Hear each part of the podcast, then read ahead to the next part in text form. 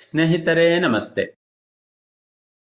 ಮೌನವಾಗಿರುವುದು ಮತ್ತೆ ತರ್ಕವನ್ನು ಮಾಡದೇ ಇರುವುದು ನಮ್ಮ ಜೀವನದಲ್ಲಿರುವ ನಮ್ಮೊಳಗಿನ ಅಂತಃಶಕ್ತಿಯನ್ನ ಸೃಜನಶೀಲತೆಯನ್ನು ಹೆಚ್ಚಿಗೆ ಮಾಡುವಂತಹ ಸುಲಭವಾದ ವಿಧಾನಗಳು ಅಂತ ಗೊತ್ತಾಗಿದೆ.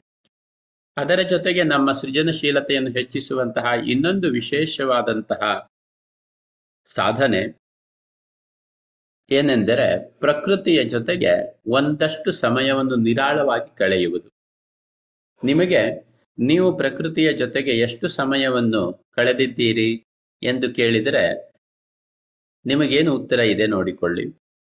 ಯಾರು ಹಳ್ಳಿಯಲ್ಲಿ ಬೆಳೆದು ಬಾಲ್ಯದಲ್ಲಿ ಒಂದಿಷ್ಟು ಫ್ರೀ ಸಮಯವನ್ನು ಹೊಂದಿದ್ದರೋ ಅವರು ಖಂಡಿತವಾಗಿ ಪ್ರಕೃತಿಯ ಜೊತೆಗೆ ತಮ್ಮನ್ನು ಮಗ್ನರನ್ನಾಗಿಸಿಕೊಂಡಿರುತ್ತಾರೆ ಮತ್ತು ಅದು ಅವರ ಜೀವನದಲ್ಲಿ ತುಂಬಾ ಮಹತ್ವಪೂರ್ಣವಾದ ಒಂದು ಘಟ್ಟವಾಗಿರುತ್ತದೆ ಕೂಡ.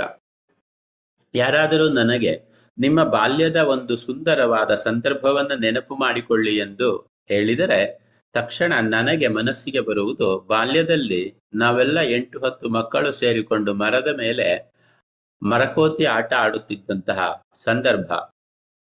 ಅದು ಅಷ್ಟು ಆನಂದಕರವಾಗಿತ್ತು.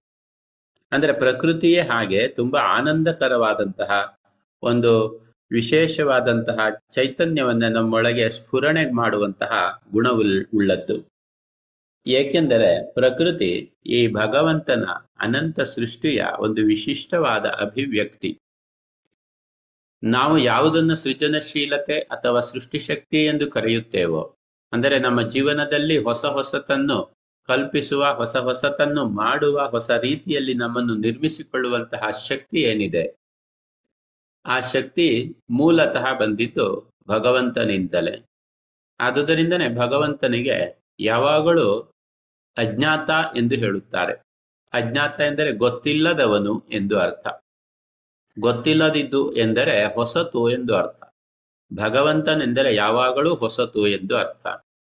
ಯಾವಾಗಲೂ ಹೊಸತು ಎನ್ನುವುದು ಪ್ರಕೃತಿಯ ಒಂದು ಗುಣವೇ ಎಂದರೆ ತಪ್ಪಲ್ಲ.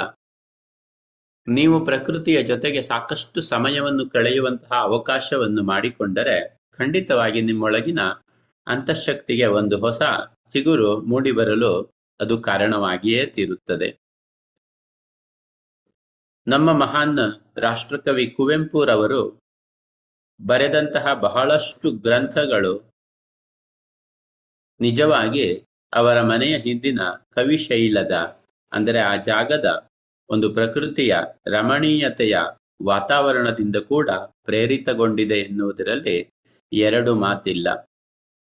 ನೀವು ಪ್ರಕೃತಿಯ ಜೊತೆಗೆ ಸಮಯವನ್ನು ಕಳೆಯುವಂತಹ ಅಭ್ಯಾಸವನ್ನು ಅಕಸ್ಮಾತ್ ಇಟ್ಟುಕೊಂಡಿಲ್ಲದಿದ್ದರೆ ಈ ಬಾರಿಯಿಂದ ಖಂಡಿತವಾಗಿ ಕೊನೆಯ ಪಕ್ಷ ವಾರದಲ್ಲಿ ಒಂದೆರಡು ಗಂಟೆಗಳಷ್ಟು ಸಮಯವಾದರೂ ಕೂಡ ಪ್ರಕೃತಿಯ ಜೊತೆಗೆ ಒಬ್ಬರೇ ನಿರಾಳವಾಗಿ ಕಳೆಯುವಂತಹ ಅವಕಾಶವನ್ನು ಮಾಡಿಕೊಳ್ಳಿ.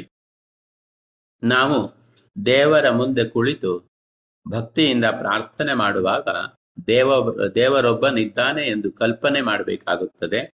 ಮನಸ್ಸಿನಲ್ಲಿ ಆತನನ್ನು ಒಂದು ಚಿತ್ರದ ರೂಪದಲ್ಲಿ ಮೂಡಿಸಿಕೊಳ್ಳದೆ ಪ್ರಾಯಶಃ ಬೇರೆ ದಾರಿ ಇಲ್ಲ ಅಥವಾ ಬಹಳ ಕಷ್ಟದ ದಾರಿ ಆ ತರಹ ಪ್ರಾರ್ಥನೆ ಮಾಡುವುದು.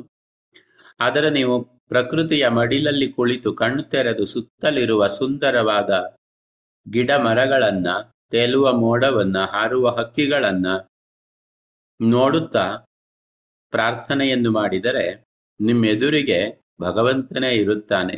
ಏಕೆಂದರೆ ಭಗವಂತನ ವಿಶಿಷ್ಟವಾದ ಆವಿರ್ಭಾವವೇ ಪ್ರಕೃತಿ. ಆದುದರಿಂದ ಪ್ರಕೃತಿಯ ಜೊತೆಗೆ ನಾವು ಸಮ್ಮಿಳಿತರಾಗಿ ಸ್ವಲ್ಪ ಸಮಯವನ್ನು ಕಳೆಯುವುದು ಖಂಡಿತವಾಗಿ ನಮ್ಮ ಸೃಜನಶೀಲತೆಯನ್ನು ಹೆಚ್ಚಿಸಿಕೊಳ್ಳುವಂತಹ ಇನ್ನೊಂದು ಸುಲಭವಾದ ಮಾರ್ಗ. ನಿಮ್ಮ ಜೀವನದಲ್ಲಿ ವಾರದಲ್ಲಿ ಅಥವಾ ತಿಂಗಳಿನಲ್ಲಿ ಎಷ್ಟು ಬಾರಿ ಯಾವಾಗ ಎಲ್ಲಿ ಪ್ರಕೃತಿಯ ಜೊತೆಗೆ ಕಳೆಯಬಹುದು ಎಂದು ಇವತ್ತೇ ಒಂದು ಯೋಜನೆಯನ್ನು ತಯಾರು ಮಾಡಿಕೊಳ್ಳಿ. ಅದರಿಂದ ನಮ್ಮೊಳಗಿನ ಶಾಂತಿ, ನೆಮ್ಮದಿ, ಸೃಷ್ಟಿಶಕ್ತಿ ಎಲ್ಲವನ್ನು ಹೆಚ್ಚು ಮಾಡಿಕೊಳ್ಳೋಣ ಎಂದು ಇವತ್ತಿನ ನನ್ನ ಆಶಯ ಮಿತ್ರರೇ. ಧನ್ಯವಾದಗಳು. ನನ್ನ ವೆಬ್ಸೈಟ್ನಿಂದ ಮಿನಿ ಮೆಡಿಟೇಷನ್ ಎನ್ನುವಂತಹ ಹತ್ತು ನಿಮಿಷದ ಧ್ಯಾನವನ್ನು ಡೌನ್ಲೋಡ್ ಮಾಡಿಕೊಂಡು ಪ್ರತಿದಿನ ಬಳಸಿ, ಅದು ನಿಮ್ಮ ಮನಃಶಾಂತಿಗೆ ಬಹಳ ಸಹಾಯ ಮಾಡುತ್ತದೆ.